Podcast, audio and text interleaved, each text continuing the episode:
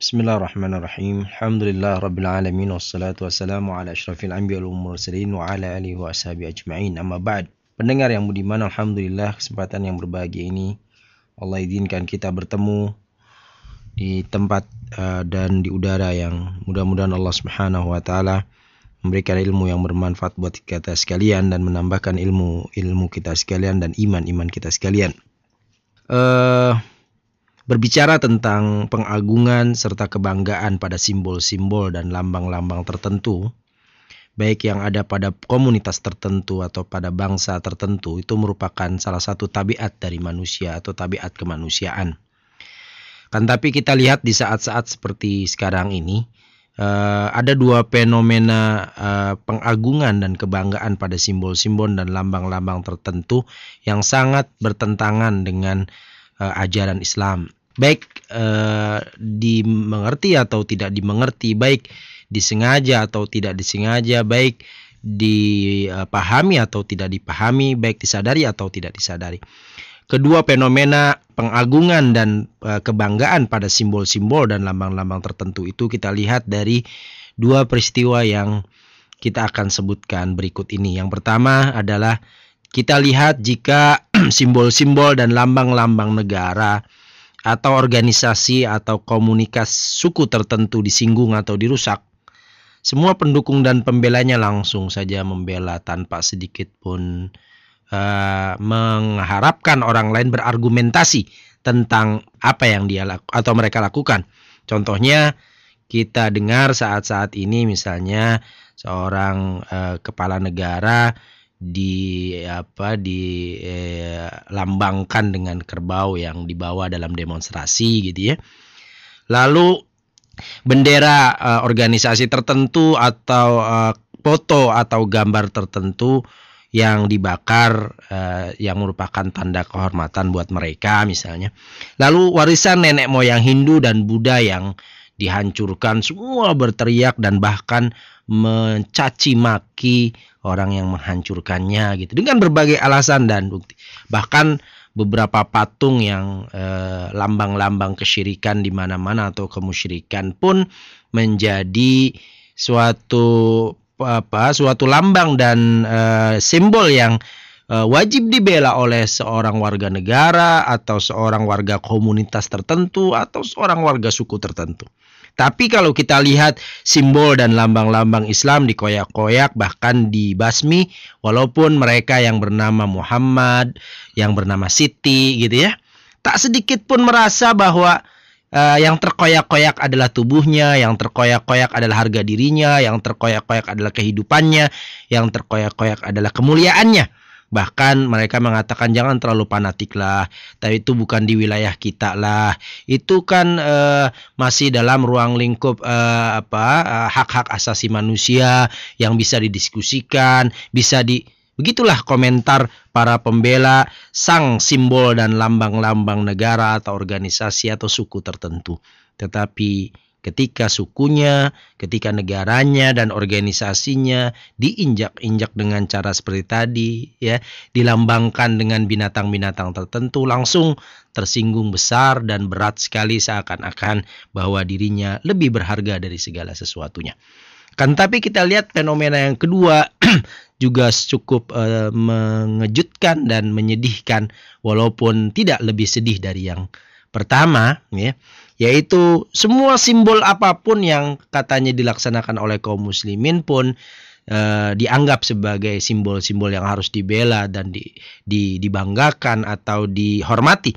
Misalnya saja kalau ada orang yang mencoba mempertanyakan tentang perayaan hari-hari besar Islam yang diselenggarakan oleh kaum muslimin seakan-akan itu adalah kelompok uh, anti-Islam, bahkan dianggap sebagai kelompok pendukung Yahudi gitu ya.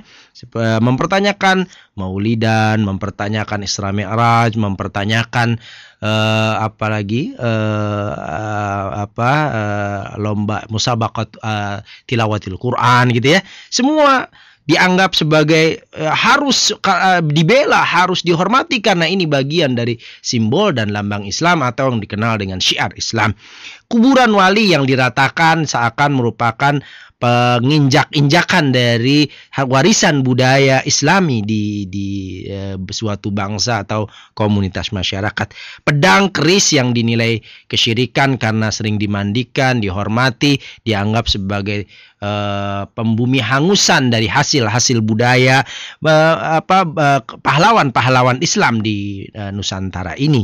Ini merupakan dua fenomena yang sangat e, Eh, bertentangan dengan syariat Islam jika kita mau jujur melihat uh, fenomena ini dari sudut pandang keislaman. Marilah kita sedikit merenungkan firman Allah Subhanahu wa taala yang berkenaan dengan pengagungan dan penghormatan apa yang kita kenal dengan simbol-simbol dan lambang-lambang Islam atau dalam bahasa uh, syariahnya dikenal dengan hurumatillah dan sya'airallah kehormatan-kehormatan Allah, kehormatan-kehormatan Islam dan syiar-syiar Islam atau syiar-syiar Allah Subhanahu wa taala.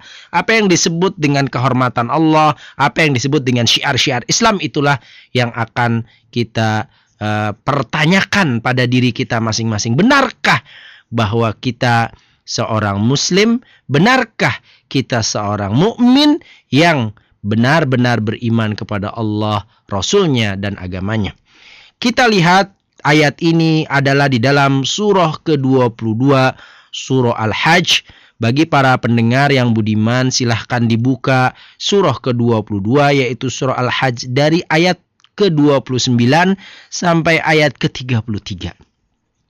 Walaupun sebelum belum ayatnya dan masih uh, ayat sesudahnya pun masih berbicara yang sama tetapi kita hanya ingin menyinggung uh, tentang kalimat yang kita maksudkan tadi yaitu hurumatullah dan sya'airullah eh, kehormatan-kehormatan Allah atau simbol-simbol yang dihormati oleh Allah Subhanahu wa taala dan lambang-lambang yang dihormati uh, apa ditentukan oleh Allah Subhanahu wa taala.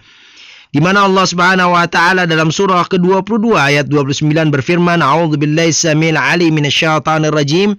ثم ليقضوا تفثهم وليوفوا نذورهم وليطوفوا بالبيت العتيق. ذلك ومن يعظم حرمات الله فهو خير له عند ربه. وأحلت لكم الأنعام إلا ما يتلى عليكم. فاجتنبوا الرز من الأوثان واجتنبوا قول الزور. حنفاء لله غير مشركين به ومن يشرك بالله فكأنما خر من السماء فتخطفه الطير أو تهوي به الريح في مكان سحيق. ذلك ومن يعظم شعائر الله فإنها من تقوى القلوب. Yang artinya kemudian hendaklah mereka menghilangkan kotoran-kotoran yang ada di tubuh-tubuh mereka. Yang dimaksud di sini adalah memotong rambut, memotong kuku dan sebagainya. Lalu uh, menyempurnakan nazar-nazar mereka dan melakukan tawaf sekeliling rumah tua yaitu Baitullah. Demikianlah perintah Allah dan di sini ada kalimat wa mayyu'azzim hurumatillah Barang siapa yang mengagungkan apa-apa yang terhormat di sisi Allah, hurumatillah yang terhormat di sisi Allah, fahuwa khairul lahu inda rabbih maka itu akan mendapatkan kebaikan bagi dirinya di sisi Allah. Wa uhillat lakumul an'am dan dihalalkan bagi kalian semua hewan ternak kecuali yang diterangkan kepada kamu keharamannya maka Jauhilah penyembahan berhala-berhala yang najis itu dan jauhilah perkataan dusta. Dan mereka uh, dan beribadahlah dengan ikhlas kepada Allah tanpa mempersekutukannya. Barang siapa yang mempersekutukan Allah, maka seakan-akan dia jatuh dari langit lalu disambar oleh burung atau diterbangkan angin ke tempat yang jauh. Demikianlah perintah Allah di sini ada kalimat yang sama, wa may yu'azzim sya'airallah maka barang siapa yang mengagungkan syiar-syiar Allah, maka sesungguhnya hal itu timbul dari ketakwaan hati.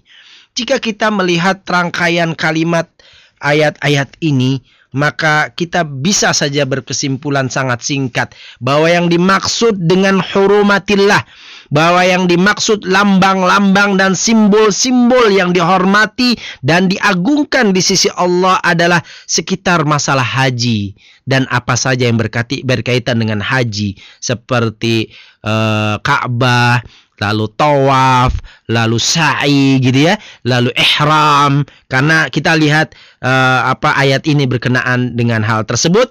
Sebagaimana kita bisa melihat juga sebagian ahli tafsir yang mentafsirkan demikian di kalangan para salafus saleh. Di antaranya Zaid bin Aslam yang mengatakan bahwa yang dimaksud dengan hurumatillah apa-apa yang terhormat di sisi Allah yang harus diagungkan, dihormati dan dibanggakan atau syiar-syiar Allah yang harus dihormati dan dibanggakan adalah Al-Ka'batul Haram. Yang pertama Ka'bah wal masjidul haram yang kedua masjidil haram wal baladul haram yang ketiga adalah negeri haram yang keempat wasyahrul haram yang kelima adalah wal muharram bila apa uh, bulan muhar bulan muharram ya wal muhrim hatta yahilla dan orang yang sedang ihram sampai dia tahallul menghalalkan dirinya. Jadi berkaitan dengan haji ya. Kan tetapi jika kita merenungkan ayat ini secara luas, karena berkaitan dengan tadi yang saya bacakan 29 sampai 33 dan melihat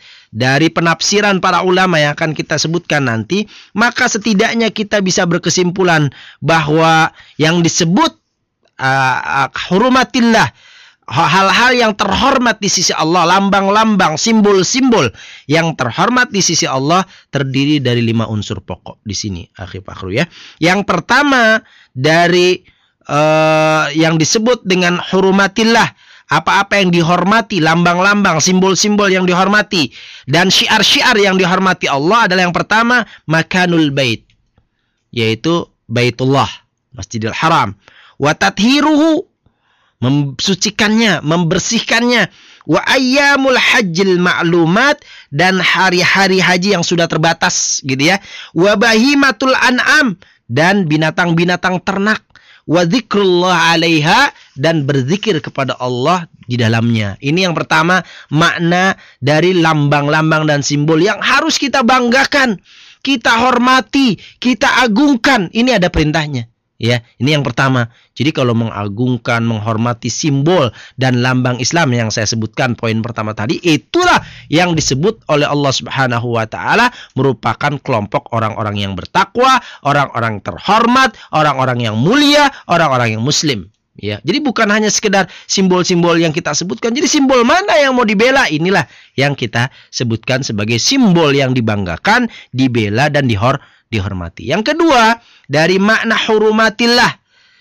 Apa-apa yang dihormati atau simbol lambang yang dihormati oleh Allah Subhanahu wa taala dan diagungkannya. Ya, yang kedua adalah ijtinabur rizq minal ausan wa kulli ma yu'badu min dunillahi ta'ala, yaitu sikap menjauhkan diri dari berbagai kotoran berhala dan apa saja yang diibadai selain Allah itu malah ketika disingkirkan itulah orang yang menghormati, mengagungkan syiar-syiar Allah dan mengagungkan kehormatan-kehormatan di sisi Allah. Jadi kalau ada orang yang menghancurkan patung, ya, lalu kuburan yang tidak ditinggikan, itu malah justru orang-orang yang harusnya dianggap sebagai seorang muslim, seorang mukmin karena semua adalah lambang-lambang ausan berhala dan yang disembah selain Allah. Jadi bukan terbalik. Kalau mengagungkan kerisnya apa uh, uh, Pangeran Kian Santang gitu ya, Pangeran Diponegoro, maka dianggap sebagai orang yang mengagungkan syiar Islam. Akan tetapi ketika justru itu yang disingkirkan, itu yang dijauhkan malah dianggap sebagai teroris dan para uh, kaum fundamentalis yang terlalu kasar dalam beragama. Nauzubillah. Padahal Islam mengajarkan justru itu. Ini yang kedua. Jadi pengagungan.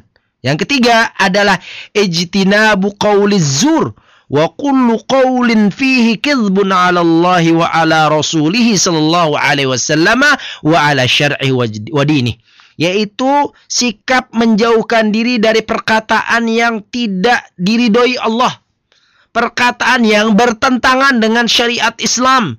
Ya mencaci maki sahabat, mencaci maki agama, meremehkan, meng, mengistihja, mengolok-olok agama, mempercandakan ajaran-ajaran Allah dalam setiap uh, perlawakan dan lain sebagainya. Ini merupakan sikap seorang muslim. Harusnya hal-hal yang menjauhkan itulah yang disebut orang-orang yang mengagungkan syiar-syiar Allah, lambang-lambang Allah. Tetapi justru terbalik.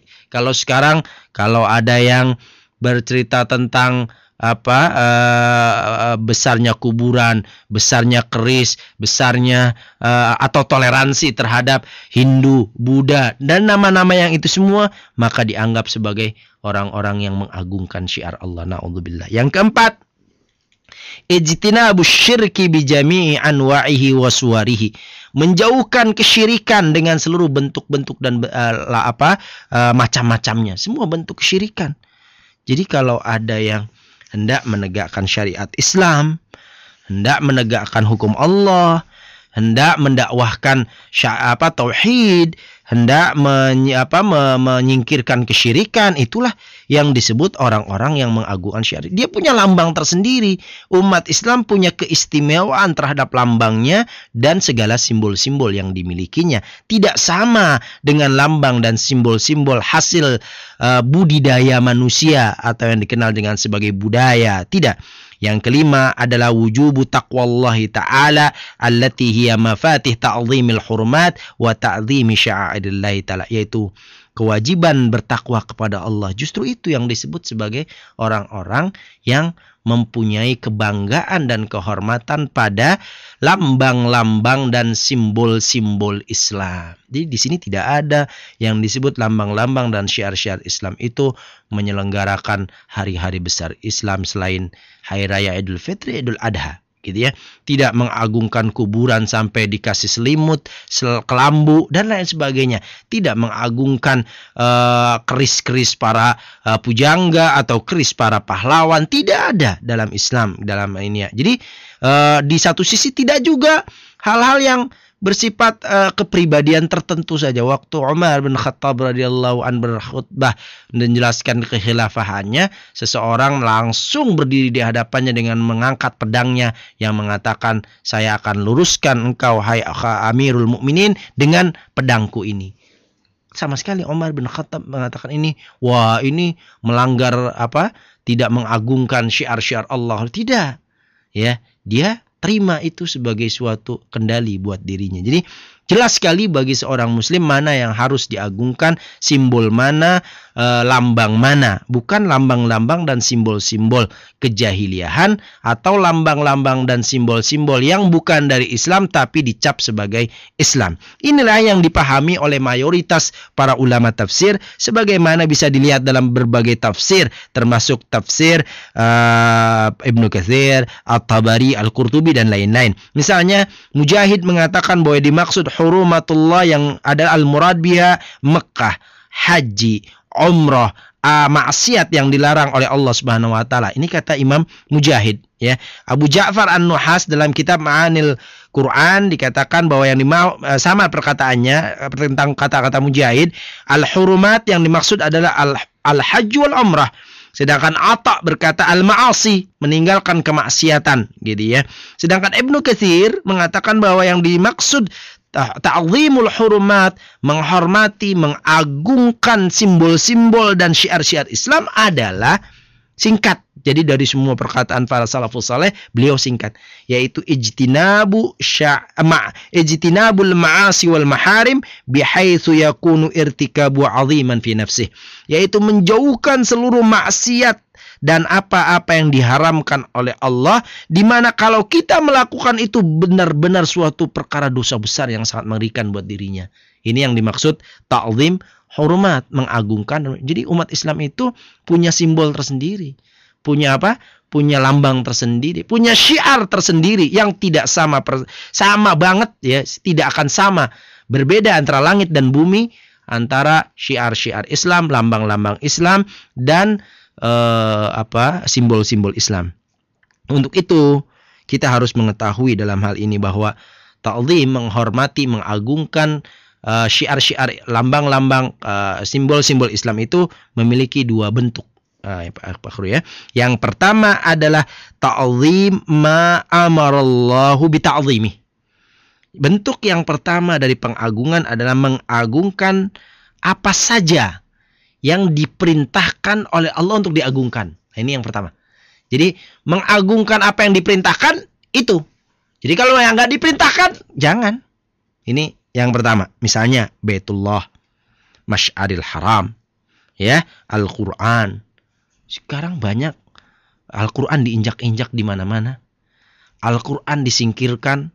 Bahkan Al-Quran dianggap sebagai kalam manusia biasa, sebagai hasil budaya. Bahkan ada yang mengatakan rekayasa dari eh, orang-orang uh, Mekah ini yang dilakukan oleh kaum uh, liberal, orang-orang Syiah, naudzubillah, kaum kufarun, orang-orang kafir yang masuk ke dalam dada-dada mereka munafikun zindik gitu ya. Sunnah Rasulullah SAW, salat, saum, haji, zakat itu semua adalah apa uh, apa saja yang diperintahkan oleh Allah untuk diagungkan. Jadi mengagungkan itu bagian dari takwal kulub, kalbu yang bertak yang bertakwa. Dengan cara apa pengagungan ini? Yang pertama ta'zimuha. Menghormatinya. Wa ta'allah wa ta'atullahu fiha dan mentaati Allah dalam masalah yang tidak yang tadi diperintahkan oleh Allah untuk diagungkan. Jadi taat. Ya, yang kedua adalah adamu intihak hormatiha. Tidak boleh mengoyak-ngoyak kehormatannya dengan berbagai bentuk penghinaan, baik perkataan ataupun perbuatan.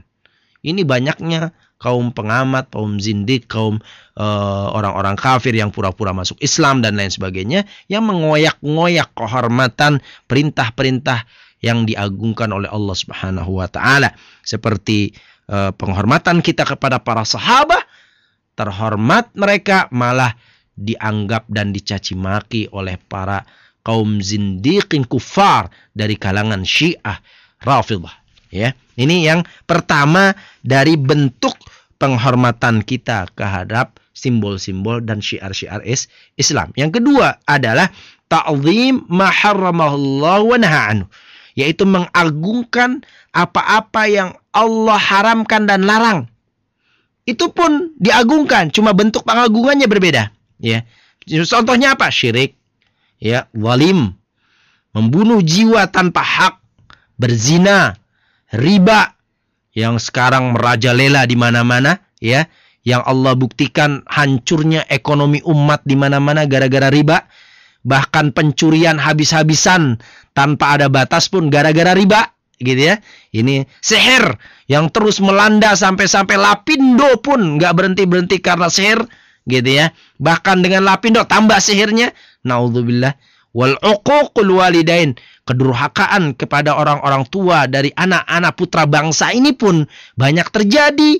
Ini merupakan pengoyak-ngoyakan dari kehormatan dan syiar-syiar Islam Bagaimana mengagungkan apa yang dilarang dan dihormati Allah Subhanahu dilarang dan diharamkan Allah? Yang pertama adalah adanya penguatan keharaman itu dalam diri kita. Yakin sekali itu haram. Jadi kita ngeri ya, dengernya pun terus tertanam dalam diri kita bertekad tidak akan kita lakukan hal-hal yang haram tadi. Nah ini dan di lisan-lisan kita pun terasa berat kalau kita hendak melanggar apa-apa yang kita katakan tadi. Yang kedua adalah Allah tantahik biqtirafi syai'in minha qaulan au fi'lan yaitu tidak mengoyak-ngoyak apa larangan dan apa haram yang haram diharamkan oleh Allah dengan melakukannya baik berkata maupun perbuatan dalam hal ini. Nah, ini nah sikap seorang mukmin terhadap lambang, simbol dan syiar-syiar Allah. Jadi yang pertama harus diketahui dulu apa yang disebut syiar lambang, dan simbol-simbol Islam. Jangan mencampur adukan yang bukan simbol lambang ke dalam Islam atau membela atau mengagungkan syiar-syiar dan lambang-lambang yang sama sekali tidak dijanjikan oleh Islam dan tidak diperintahkan bahkan juga tidak dilarang di dalam Islam dalam hal ini gitu ya. Nah, ini yang pertama, yang kedua kita harus tahu bagaimana cara mengagungkannya, bagaimana cara menghormatinya sehingga kita tidak terjebak ke dalam perilaku-perilaku kaum musyrikin yang ingin mengagungkan syiar-syiar Allah tetapi dengan caranya sendiri yang akhirnya terjebak ke dalam kesyirikan itu sendiri. Wallahu a'lam mudah-mudahan kita sebagai seorang muslim mengerti mana yang harus kita agungkan, tidak terjebak oleh pengagungan hanya nasionalisme beku, nasionalisme palsu gitu ya. Atau juga kita tidak terjebak ke dalam keislaman yang uh, palsu juga gitu ya. Yang tidak Islam jadi diislam-islamkan. Yang tidak diperintahkan Islam dimasukkan ke dalam perintah Islam oleh orang-orang yang sama sekali tidak mengenal pengagungan terhadap syiar-syiar Allah. Wallahu a'lam. Baik, terima kasih Ustaz dan pendengar yang budiman demikian pemaparan tentang fenomena pengagungan terhadap simbol-simbol. Tinggal pertanyaannya simbol mana yang akan kita bela ya. Jadi tentunya pertama tadi kita harus tahu mana yang termasuk ke dalam simbol-simbol Islam, yang termasuk ke dalam siar-siar Islam dan poin yang kedua juga bagaimana cara mengagungkannya. Jangan sampai kita terjerumus kepada pengagungan yang katanya itu islami padahal ternyata bukan dari Islam. Baik pendengar yang budiman, kami ucapkan terima kasih Anda masih tetap setia bersama kami dalam kajian bersama Ustadz Muhammad Sarbini di kesempatan kali ini. Pembahasan tentang fenomena pengagungan simbol ya. Baik, kita terima. Assalamualaikum. Baik Pak, dengan siapa di mana Pak? Yanto di Tajur. Bapak Yanto di Tajur. Kabar baik Pak ya? Alhamdulillah. Iya, suaranya kurang keras Pak volumenya. Iya, iya. iya. Assalamualaikum Tad. Assalamualaikum warahmatullahi wabarakatuh. Anda kurang paham tentang pemaparan tadi ya. Masalah lambang Islam gitu kan. Nah, Ustaz tadi utarakan bahwa Ka'bah itu termasuk lambang Islam kan. Apa? Nama ya? Nama. Eh, Ka Ka'bah ya. Ka'bah. Hmm. Ka'bah tuh. Nah sekarang kalau umpamanya kita ambil di kita ya, nah, kalau umpamanya kita pengagungan ke sana bukan pengagungan barangkali lambang ya, yang wajib kita hormati kan.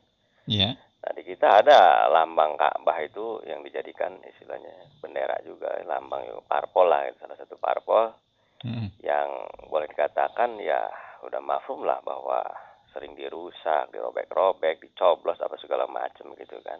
Iya. Kan mereka itu saudara-saudara kita juga kan yang mengaku muslim, katakan demikian Iya. gitu kan. Nah, kalau umpamanya letter lucknya ada nggak lambang Islam yang sesungguhnya gitu kan? Seperti negara Indonesia kan punya lambang, umpamanya burung garuda, umpamanya gitu kan. Nah, sekarang kalau umpamanya di Islam itu sesungguhnya apa lambangnya itu kan? Yang yang yang apa yang yang jelasnya gitu loh. Iya. Begitu aja. Assalamualaikum. Waalaikumsalam. Salam. Waalaikumsalam warahmatullahi wabarakatuh.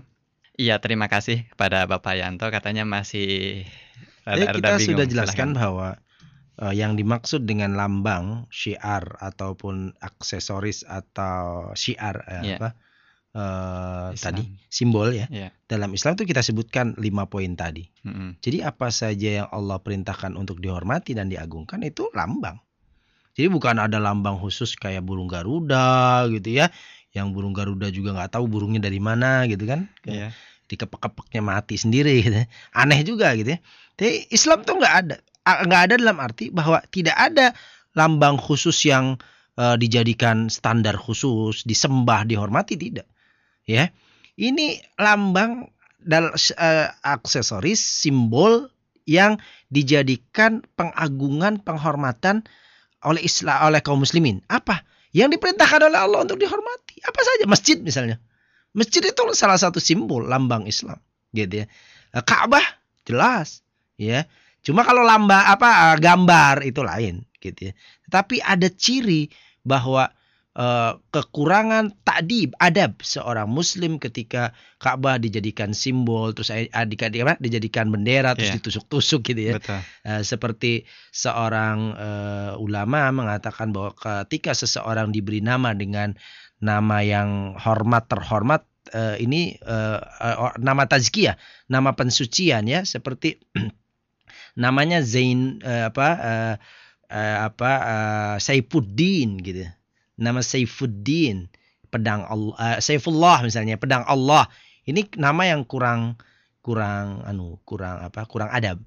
Kenapa? Sebab ini ada kehormatan, hormat gitu ya.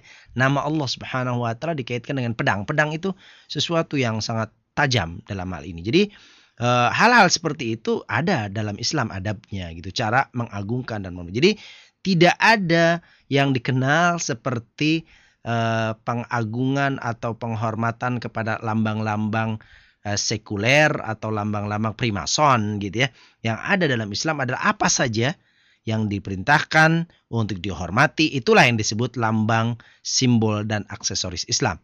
Begitu juga apa saja yang dilarang di dalam Islam maka itu adalah simbol yang harus dijauhi oleh orang-orang Islam. Iya. Jadi lebih luas yang Lebih dimaksud luas. dengan lambang itu Iya. sendiri saja. Betul. Baik, terima kasih. Selanjutnya di belakang Bapak Yanto. Demikian Pak Yanto ya, semoga terjawab. Kami terima kembali. Assalamualaikum. Waalaikumsalam warahmatullahi wabarakatuh. Iya, baik Pak. Dengan siapa di mana Pak? Dari hamba Allah di Depok. Dari hamba Allah di Depok ya. Iya. Iya, silahkan. Begini, terima kasih nih. Assalamualaikum Pak Ustadz. Assalamualaikum warahmatullahi wabarakatuh. Nah, ini kebetulan di kampung. Kadang dianggap ustadz, tapi beda dari ustadz-ustadz kebanyakan. Iya, anehnya di kampung udah Iya. kadung dianggap ustadz oleh orang-orang kebanyakan, Iya. tapi berbeda dengan ustadz-ustadz kebanyakan. Iya. Hmm. Nah, ustadz-ustadz kebanyakan di kampung aneh Heeh. ini masih senang dan bahkan sangat mengagungkan itu peringatan-peringatan hari besar Islam Iya. seperti Maulid atau Isra Mi'raj dan semacamnya. Iya. Iya. Sementara anak kan emang gak punya dasaran untuk Mhm. melar- apa mengagungkan peringatan hari besar itu. Iya. Karena tetap bersikukuh selama anda belum punya dasaran yang kuat untuk menyelenggarakan itu. Nah, anda dianggap orang yang menyimpang dari wamayu azim tadi, wamayu azim syairullah dan semacam itu gitu. Hmm. Nah, pertanyaan aneh, apakah pendirian aneh ini salah atau benar kan gitu? Iya. Nomor satu. Nomor dua, bagaimana anda juga supaya punya apa namanya eh, pencerahan bagi diri anda sendiri dan untuk kebanyakan apa ya jemaah aneh, jangan sampai mereka juga mengikut yang mana nih gitu. Yang ini Iya. ustadz begini, yang satu ustadz begini gitu. Iya. Supaya anda juga punya kemantapan nih. Itu Baik. aja jadi mohon sekali lagi dijelaskan batasan apa yang dimaksud dengan tadi selain tadi Baitullah, Al-Qur'an, kemudian juga sholat dan macam-macam itu itu kan termasuk hal-hal yang diperintahkan Allah untuk kita tazim ya. Iya. Nah, Anda mohon apa penjelasan lagi lebih rinci lagi batasan eh, yang dimaksud dengan hurmatillah atau syairullah sehingga apakah eh, peringatan Maulid tadi atau peringatan Isra Mi'raj tadi emang benar-benar ada anjurannya atau enggak kan gitu. Iya. Terima kasih. Assalamualaikum. Waalaikumsalam warahmatullahi wabarakatuh. Silakan Ustaz. Baik, tadi kita sebutkan ada lima poin ya yang eh, menjadi standar. Pertama, apa saja sekali lagi apa saja yang diperintahkan oleh Allah Subhanahu wa taala gitu ya. Di antaranya untuk dihormati seperti Baitullah, haji, umrah, salat. Itu di, di dalam Al-Qur'an dan Sunnah. Sekali lagi, yang ada dalam Al-Quran dan As-Sunnah. Kedua, menjauhkan segala bentuk kesyirikan dan apa saja yang diibadahi selain Allah. Ketiga, menjauhkan segala apa-apa yang apa me- mengkufuri, mendustakan Allah dan Rasulnya. Yang keempat, menjauhi segala kesyirikan. Yang kelima, mewajibkan diri untuk bertakwa kepada Allah. Apa saja yang tidak diperintahkan untuk diagungkan dan apa saja yang tidak diperintahkan untuk ditinggalkan maka itu bukanlah syiar Allah. Seperti yang dibuat oleh orang-orang tertentu, kelompok tertentu yang sama sekali tidak ada. Seperti kita katakan tadi hari-hari raya yang disebut hari-hari besar Islam Iya. yang sama sekali tidak ada dalam hadis-hadis Rasulullah, tidak pernah dilaksanakan Rasulullah dan para sahabatnya. Jadi standarnya adalah apa yang direalisasikan oleh Rasulullah SAW dan para sahabatnya. Apa yang tidak direalisasikan mereka, maka tidak masuk dalam hal ini. Bapak bisa lihat atau uh, Bapak bisa lihat bahwa apa-apa yang ter- tercantum dalam Al-Quran, dalam hadis, dan eh, dilihat dari para ulama salaf dalam tafsirnya, sarah hadisnya itu. Kalau yang dikatakan oleh orang tertentu pernah dibuat di zaman anu, wah itu nggak masuk itu, nggak masuk kategori syiar atau lambang-lambang wa taala. Jadi termasuk Maulidan, Isra Mi'raj, Nuzulul Quran, Musabaqah tilawatil Quran. Semua itu sama sekali tidak memiliki tuntunan secara syar'i. Wallahu a'lam. Baik, bagi yang sudah mengetahui mungkin akan lebih jelas Ustaz ya eh, Iya. bahwasanya itu bukan dari Islam tapi eh, bagi masyarakat awam mungkin karena ini yang mengadakannya sama-sama tidak hanya kiai lah begitu ya di masyarakat ini masyarakat ini bingung. Nah kita sebagai seorang kiai ini bagaimana memberikan pencerahannya kata Harusnya eh, sebagai seorang muslim eh, ketika eh, mempunyai standar dalam beragama. Perhatikan baik-baik. Standar eh, dalam poin ini adalah setiap ibadah sekali lagi setiap peribadatan yang dimaksud peribadatan di sini adalah apa saja yang menjadikan kita mendekatkan diri kepada Allah dalam bentuk ibadah-ibadah ritual, perilaku-perilaku ritual, gitu ya. Maka asal hukumnya tidak sama sekali diperbolehkan kecuali ada tuntunannya dari Rasulullah dan para sahabatnya. Sekali lagi, apa saja yang disebut ibadah ya, yaitu upaya mendekatkan diri kepada Allah dalam bentuk perilaku-perilaku ritual tidak boleh kita lakukan, kita amalkan kecuali kita dapati perintah dan contohnya dari Rasulullah dan para sahabatnya. Ketika tidak, tidak. Kita katakan tadi menyelenggarakan hari raya hari lahir Rasul, menyelenggarakan hari turun eh, nuzulul Quran, turunnya Quran, hari raya anu hari. Jadi kalau nggak ada dicontohkan Rasulullah sahabatnya itu namanya.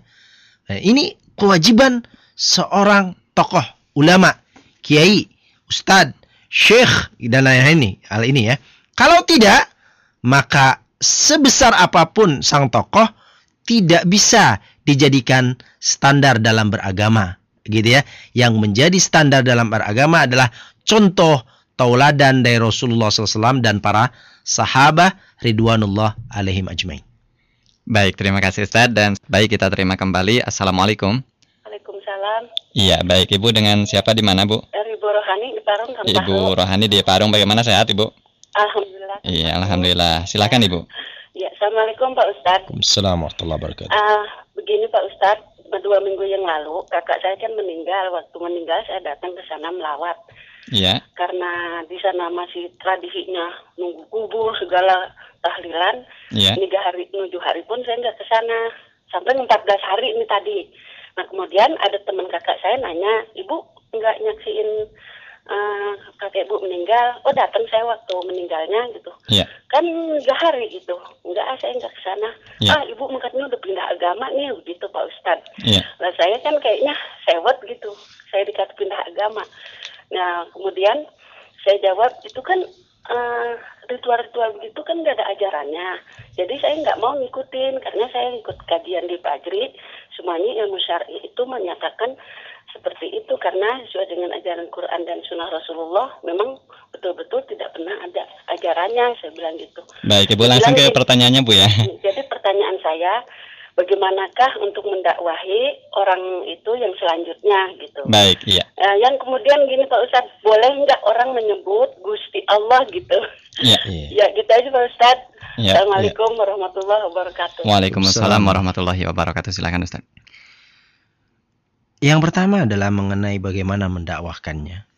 Kewajiban sebagai seorang muslim adalah pertama mendoakannya. Yang kedua, kalau cara mendakwahkannya berbagai ragam harus kita lakukan, gitu ya.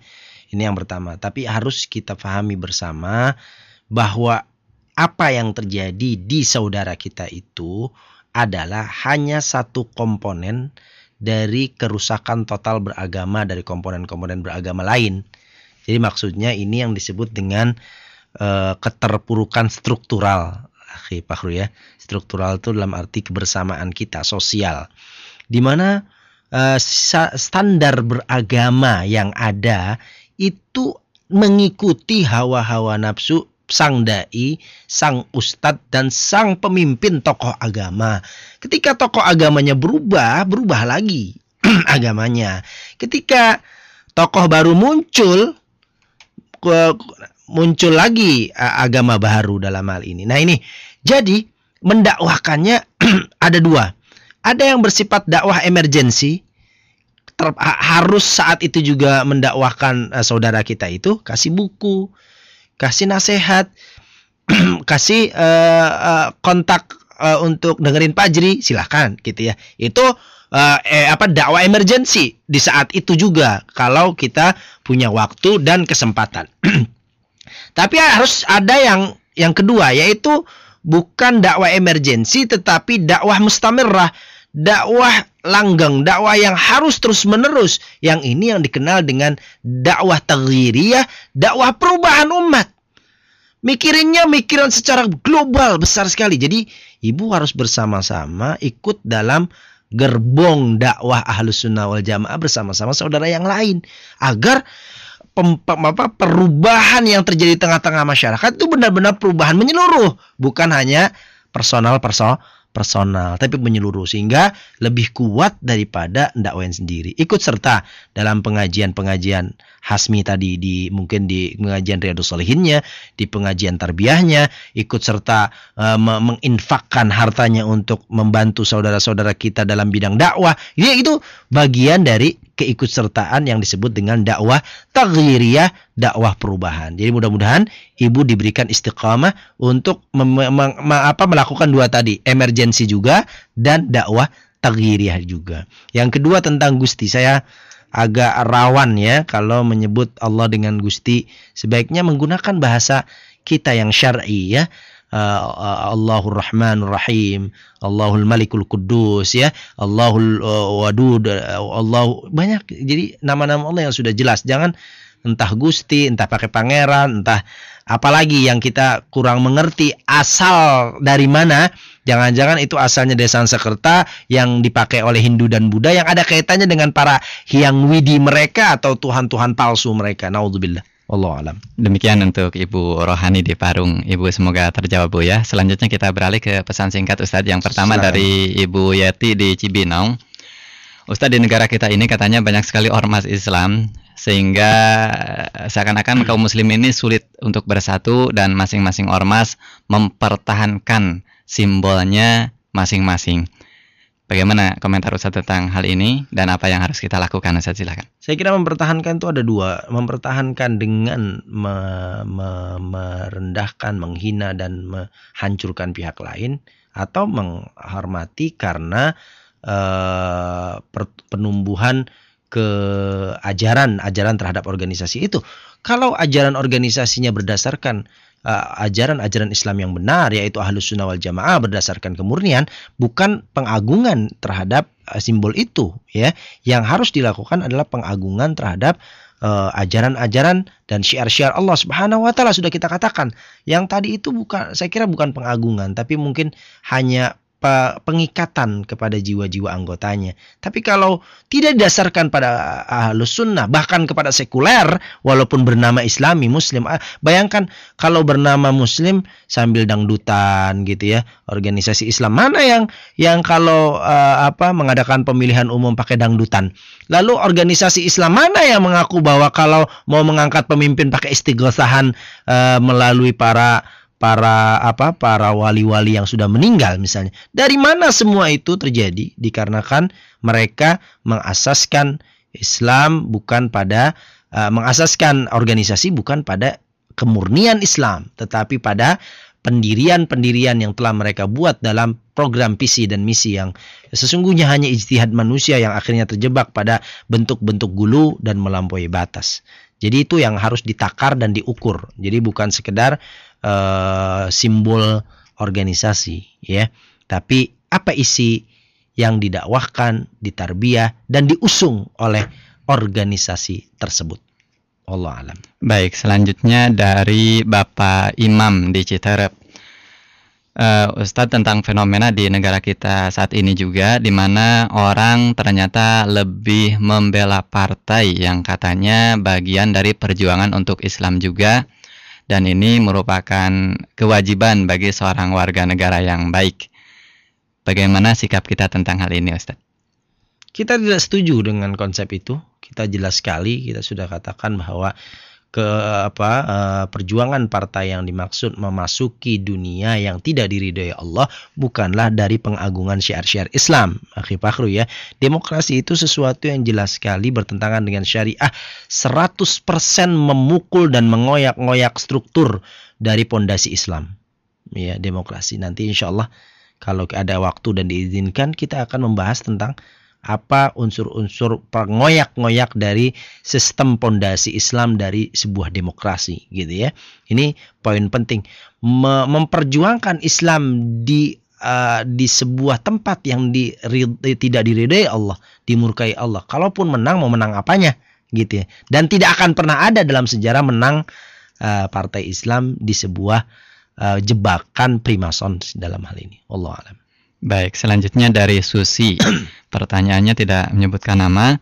Ustadz, kalau kita melihat begitu banyak kemaksiatan di negara ini, apakah kita hanya sebatas mendoakan dan mendakwahkan saja? Bukankah yang paling tinggi imannya adalah mencegah dengan tangan? Ini bagaimana sebaiknya Ustadz uh, kita lakukan saat ini dengan mencontoh kepada Rasulullah Shallallahu Alaihi Wasallam? Seperti kita katakan begini ya, Khifahru uh, sholat yang paling abdul adalah di waktunya masing-masing. Sekarang Kiparu saya perintahkan untuk sholat zuhur mau atau tidak mau? sah atau tidak sah? Tentu tidak.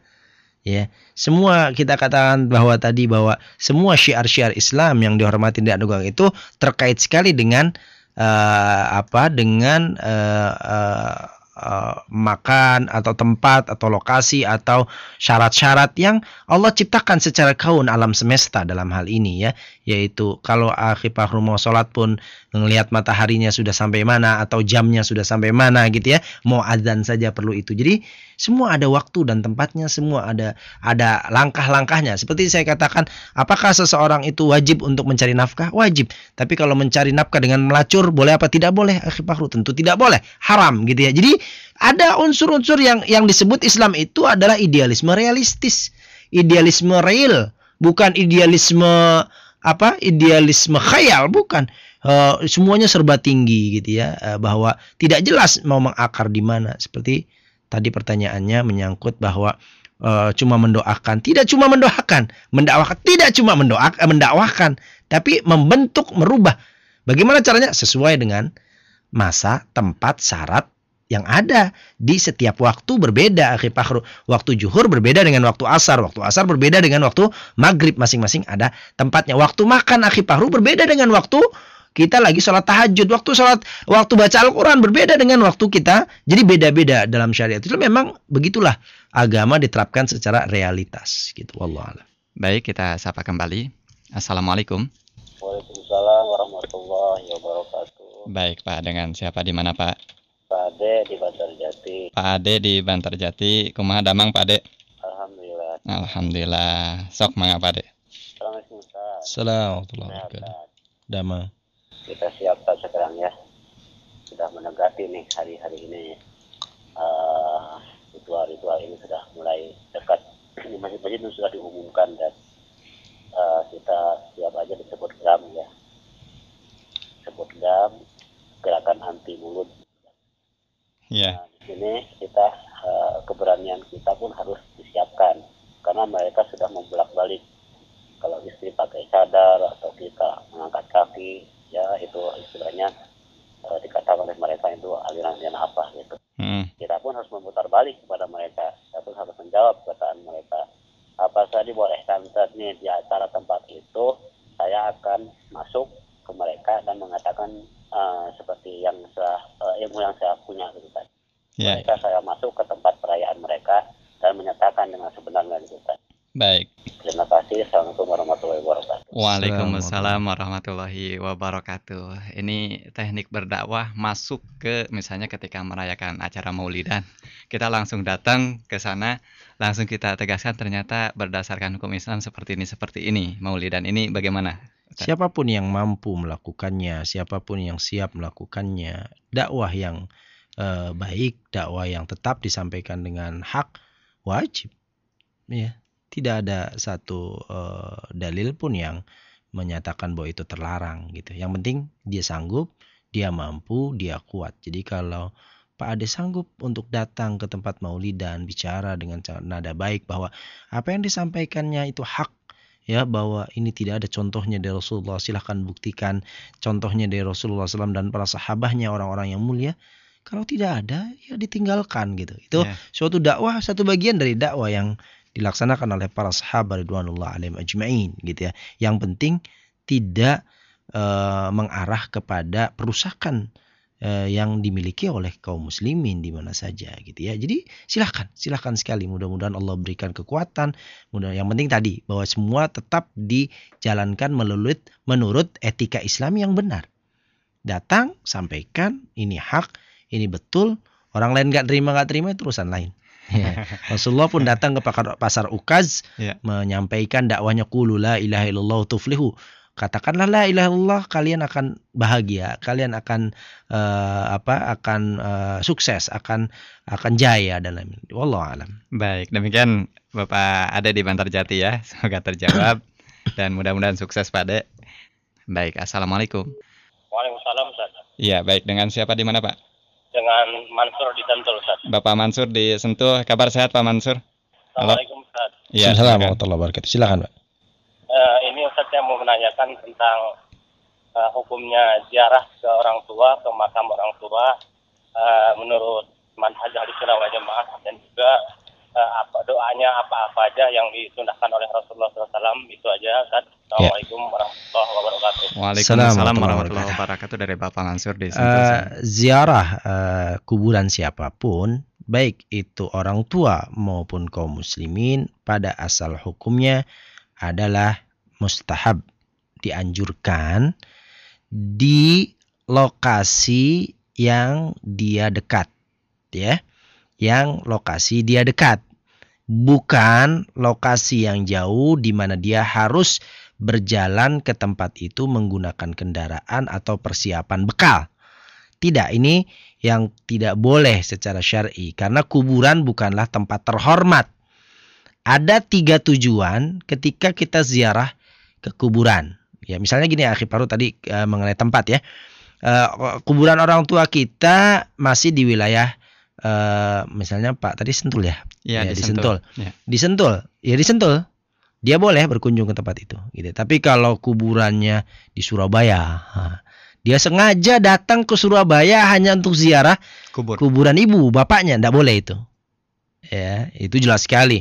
Ya, apa ijma di kalangan para oh, fuqaha dalam masalah ini. Yang kedua, eh, tentang tujuan dari ziarah kubur itu tiga, akhir Fakhrul. Pertama adalah mengucapkan salam bagi penghuni kubur. Gitu ya. Yang kedua, mendoakan si penghuni kubur. Yang kita sudah sering dengar doanya Pak. Ya doanya minta ampunan ya. Yang paling terkenal tentu Allahumma gfir lahu warhamhu wa'afi wa'fu atau Allahumma gfir laha warhamha wa'fu anha. Yang ketiga, ini yang penting sekali akhir Fakhrul yaitu adalah tadkirul maut. Mengingat kematian. Jadi ketika dia datang ke kuburan, dia ingat bahwa dia pun akan menyusul orang tuanya, menyusul saudaranya seperti yang lainnya. Itu merupakan pengingat hadimul ladzat yang akan melenyapkan seluruh kelezatan dalam diri kita. Kenapa? Sebab kalau udah ingat kematian, wah itu ngeri ya Fakhrul. Seperti Utsman bin Affan radhiyallahu an ketika datang ke kuburan dan mengingat kuburan, beliau menangis. Sehingga diceritakan bahwa kalau diceritakan tentang nar, tidak muncul rasa tangisnya langsung. Tapi kenapa ketika kuburan langsung tangisnya muncul? Karena kuburan merupakan pintu dari pintu akhirat. Tergantung di kuburan. Kalau di kuburan baik, maka dia akan merasakan jannah. Kalau di kuburan buruk, maka dia akan merasakan nar. Jadi, tiga tujuan dia berziarah kubur. Wallah Iya, alam. demikian Ustaz ya. Baik, terima kasih. Selanjutnya kita beralih ke pesan singkat dari Bapak eh, dari Bapak Hari di Cikoneng Tangerang. Ini pertanyaan Ustadz, bagaimana dengan bentuk-bentuk pakaian yang bermacam-macam yang dikenakan oleh para tokoh Islam? Apakah itu termasuk bentuk-bentuk pengagungan terhadap simbol juga? tentang pakaian nih Ustaz mengomentari tentang pakaian. Saya kira masalahnya bukan masalah pakaian yang dipakai oleh tokoh Islam gitu ya. Yang yang tadi sudah kita rumuskan adalah apa yang diperintahkan oleh Allah untuk dihormati, diagungkan gitu ya. Pakaian yang menutup aurat harus dihormati ya. Seperti hijab yang dipakai oleh wanita-wanita muslimah dengan menutup seluruh tubuhnya itu harus dihormati. Akhirnya malah bukan dikoyak-koyak malah direndahkan malah dianggap uh, kaum terbelakang kaum terhina terlalu dikekang terlalu tidak uh, apa tidak moderat dan lain sebagainya ya. Tetapi kalau memakai anduk lipat gitu ya semua pada menganggap itu moderat nggak apa-apa itu seni. Naudzubillah. Ini seni syaitan memang iblis masuk ke dalam diri-diri mereka sehingga merubah uh, tatanan lambang simbol dan aksesoris. Yang pakai cadar dianggap terlalu tradisionalis dan fundamentalis tetapi yang celana buntet gitu ya itu malah dianggap sebagai seni yang modern. Naudzubillah. Allah alam. Selanjutnya dari tidak menyebutkan nama, tadi katanya disinggung tentang masalah MTQ ini Ustadz.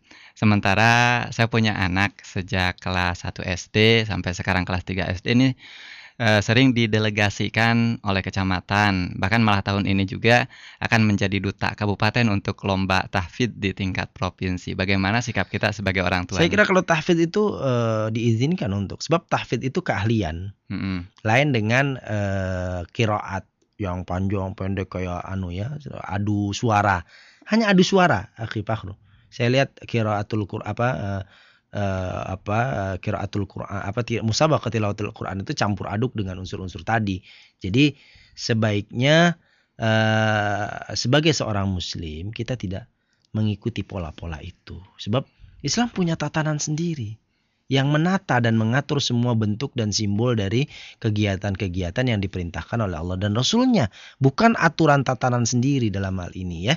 Ke apa sebaiknya tahfidzul Qur'annya musabaqah tahfidzul Qur'annya terpisah yaitu diadakan oleh sesama kaum muslimin di sekolah-sekolahnya untuk meningkatkan kekuatan mereka dalam menghafal Al-Qur'an. Allah alam. Iya, jadi yang eh, terlarang itu yang tadi yang panjang-panjang seperti uh, itu saja. Ada beberapa sisinya ya tadi ya, tentu uh, bukan hanya itu tapi bentuk uh, masa uh, perlombaan Al-Qur'an dipenuhi oleh hiburan-hiburan rusak dan lain sebagainya gitu ya.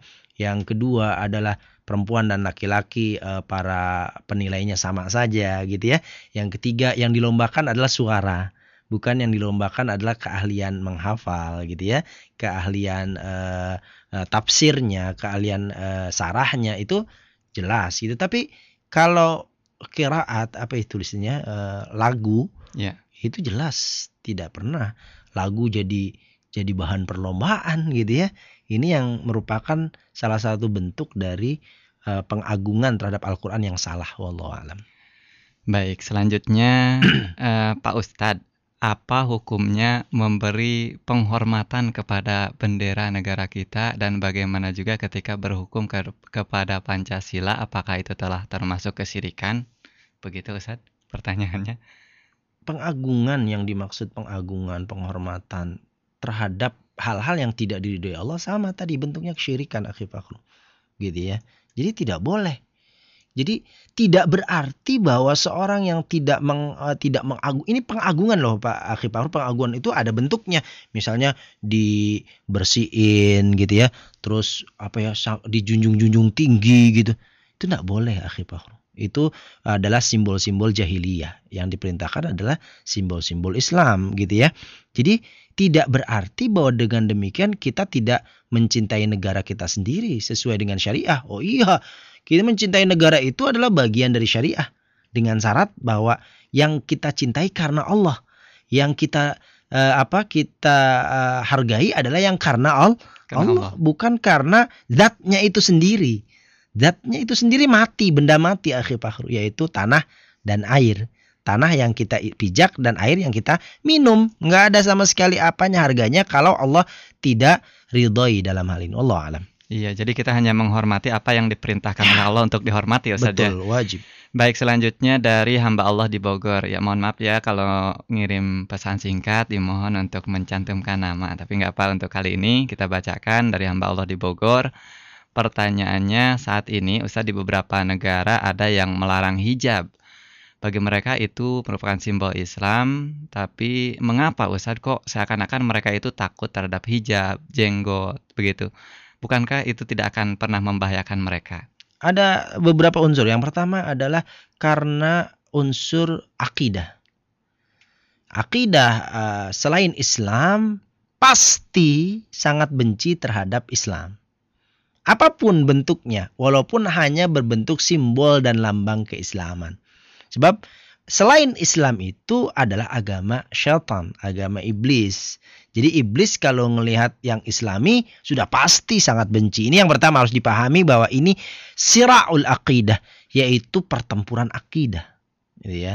Jadi tidak mungkin walantar da'an kil yahud walan nasara itu uh, sira al aqidah, pergulatan aki, akidah. Yang kedua adalah sejarah traumatis kaum kufar yang kalau melihat simbol Islam langsung terbayang pada diri mereka sejarah lama runtuhnya uh, kekhilafahan kufriyah, kekufuran Romawi dan Persia. Ya, Iran gitu ya, Romawi itu masuk dulu adalah kelompok kufriyah, kekufuran ditumbangkan oleh munculnya kebenaran al-haq islami gitu. Itu salah satunya muncul lambang-lambang simbol-simbol Islam ya Fahru. Bahkan salah satu ayat yang muncul pertama setelah Iqra itu adalah wasiyabaka fatahir dalam suratul mudatsir dan bersihkanlah bajumu walaupun ada dua penafsiran ada yang diartikan bahwa ini kolbu ya ini yang memang uh, aksar ulama banyak mayoritas ulama yang kedua mentafsirkan baju jadi ada perbedaan dengan orang-orang kafir dari segi simbol akhi Fakhru. Makanya dulu orang-orang uh, dari segi sejarah mereka sudah ngeri duluan kalau ngelihat ada simbol-simbol Islami sudah mulai merebak di mana-mana. Demikian akhi Fakhru. Baik, terima kasih Ustadz. Selanjutnya dari Abu Fakih di Bojonggede. Ustadz pun dia sudah mengucapkan dua kalimat syahadat, tetapi kenapa masih banyak yang menolak kebenaran dan tidak mau jujur dalam beragama sehingga hidayah tertutup? Pertama sunnatullah. Kadar Allah sudah menentukan akan ada yang tertutup hidayah dan ada yang terbuka hidayah untuk dirinya. Allah berfirman, "May yahdihillah fala mudhillalah wa may yudlil fala hadiyalah." Orang yang Allah berikan hidayah, tak ada satupun yang mampu menyesatkannya. Dan orang yang Allah berikan kesesatan, maka tak ada satupun yang mampu memberikannya hidayah gitu ya. Yang kedua adalah masalah pertempuran sirah antara iblis dengan manusia. Ketika pertama kali iblis disingkirkan karena tidak mau sujud kepada Adam, iblis sudah bersumpah akan menyingkirkan la uwiyannahum ajmain. Aku akan singkirkan seluruh keturunan Adam tanpa sisa. Jadi disingkirkan dari jalan hidayah. Makanya kita diperintahkan 17 kali berdoa dengan sangat jujur. Mudah-mudahan Allah tempatkan kita di siratul mustaqim. Allah alam. Baik, terima kasih. Baik, kita terima kembali. Assalamualaikum. Assalamualaikum. Waalaikumsalam warahmatullahi wabarakatuh. Baik, Pak, dengan siapa di mana, Pak? Dengan Adi di Jakarta. Bapak Adi di Jakarta, kabar sehat tentunya Pak Adi ya? Iya. Alhamdulillah, silahkan Pak Adi langsung dengan pertanyaannya. Ini Pak Ustadz, uh, saya agama Kristen. Jadi resah gitu dengar ceramah Pak Ustadz dengan terang-terangan menganggap agama lain sesat gitu. Hmm. Tolong jangan, ini kan radio banyak didengar orang. Ya, Kalau bisa saling menghormati lah gitu. baik. Walaupun uh, agama Anda menganggap agama lain sesat, Iya, tolong hormati gitu. iya. Uh, uh, jangan sampai ada kebencian antar umat beragama. Itu Baik, aja saran saya. baik Pak Terima Adi. kasih. Iya, sama-sama. Demikian dari Bapak Adi di Jakarta, katanya jangan sampai menimbulkan saling kebencian antara Eh, umat beragama. kita juga harus jujur bahwa apa yang dimaksud oleh kesesatan.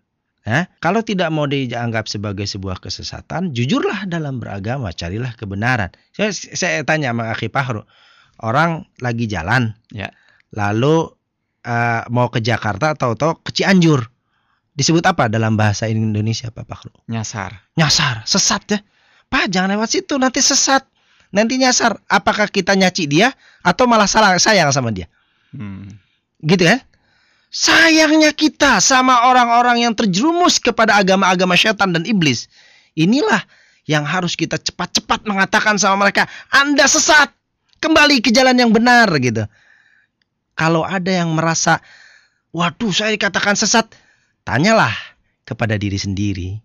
Apakah benar atau tidak benar? Kalau benar, mari kita kaji kembali jalan kebenaran. Kalau tidak benar, ya nggak usah tersinggung. Kenapa? Loh yang bukan saya kok yang dikatakan. Iya toh? Bukan Pak Fahru toh yang saya sebut misalnya. Bukan si Fulan, bukan si Anu, bukan. Kita hanya mengatakan yang tidak berislam dan tidak benar dalam keislamannya berada dalam arus kesesatan dari syaitan. Itu di, ditayangkan dalam Al-Quran semuanya, Akhi Fahru. Semua Al-Quran berisi demikian. Coba lihat, ya. Coba kita lihat. Ihdinas siratal mustaqim. Ya Allah, hidayahkanlah kami jalan yang lurus. Siratal ladzina an'amta alaihim. Jalan yang telah engkau berikan nikmat kepada mereka. Ghairil maghdubi. Bukan jalan yang orang-orang yang engkau murkai ya Allah. Dan bukan jalan pula orang waladhalin. Orang-orang yang sesat dari jalanmu. Wallahualam. Baik, terima kasih Ustadz. Dan demikian untuk Bapak Adi di Jakarta, Pak Adi ya. Ya, jadi artinya mungkin mudah-mudahan kita tidak menutup diri untuk terus belajar dan belajar mencari kebenaran, begitu kebenaran yang hakiki tentunya. Iya, baik kita terima kembali. Assalamualaikum. Waalaikumsalam warahmatullahi wabarakatuh. Baik, dengan siapa di mana Pak? Dengan Abu Rizal Abu Rizal di di Surabaya. di Surabaya dengan radio internet Pak. Iya, bagaimana ketangkep bagus Pak? Barakallahu fiik. Alhamdulillah. Alhamdulillah. Ya silakan Abu. Ah begini, uh, Ustadz uh, Ustadz dengan uh, Ustadz Farbinya. Assalamualaikum. Waalaikumsalam warahmatullahi wabarakatuh. Uh, Ustadz, uh, Anda mau tanya uh, bagaimana cara kita mensikapi orang yang selalu banyak menolak tentang arti apa yang sudah kita sampaikan berdasarkan uh, uh, hak-hak yang jelas kepada sunnah Rasulullah. Ya. Dan Ana mohon arahan dari Ustadz Baik. saja. Assalamualaikum warahmatullahi wabarakatuh. Waalaikumsalam warahmatullahi wabarakatuh Abu Rija di Surabaya. Ya, terima kasih telah ikut berpartisipasi di hari ini. Pertanyaannya bagaimana menyikapi orang yang selalu menolak kebenaran begitulah kira-kira Ustaz. Harus dipahami dulu. Ada dua akhi Fahru. Hidayah itu ada hidayah ilmiah. Ya. Kewajiban kita di sini kata Allah, "Wa ma 'alaika illal balagul mubin." Tidak ada kewajiban engkau hai Rasulullah kecuali hanya balag, nyampein. Ya, al balag di sini harus sampai maksudnya dengan bahasa yang bisa sampai kepada orang dengan eh, dengan apa bentuk-bentuk atau aksesoris atau cara yang sampai kepada orang. Semua cara diupayakan yang halal untuk bagaimana hidayah ini sampai kepada seluruh manu, manusia. Ini kewajiban kita di sini. Yang kedua, kalau hidayah itu taufik, kita nggak punya wewenang apa-apa. Ya. Kewenangan kita di sini adalah berdoa, ya Allah, Allahumma hdi qaumi fa innahum la ya'lamun. Ya Allah, berikan hidayah kepada kaumku, mereka itu tidak tahu, mereka itu tidak tahu terus tiada henti. Ya, yang dimaksud di sini adalah kita harus berada dalam kafilah dakwah. Terus tiada henti sebab taghirnya sudah dikatakan di dalam Al-Qur'an banyak sekali bahwa watawasau bil haqqi watawasau bis sabr merupakan konsep syarat dari keselamatan kita baik di dunia maupun di akhirat. Yaitu setelah kita beriman setelah kita beramal saleh kita sampaikan tadi kan setelah kita dakwakan ditolak kata Allah bisabri tanamkan bentuk kesabaran dengan terus berupaya menyampaikan dakwah itu. Inilah yang bisa kita lakukan. Tolak nggak nolak terima nggak terima orang. Saya tak peduli karena yang bangga dan terhormat di sisi Allah adalah saya. Mereka akan nyengir dan akan gigit jari menyesal menerima hidayah yang saya sampaikan. Mudah-mudahan Allah berikan manfaatnya. Wallahu alam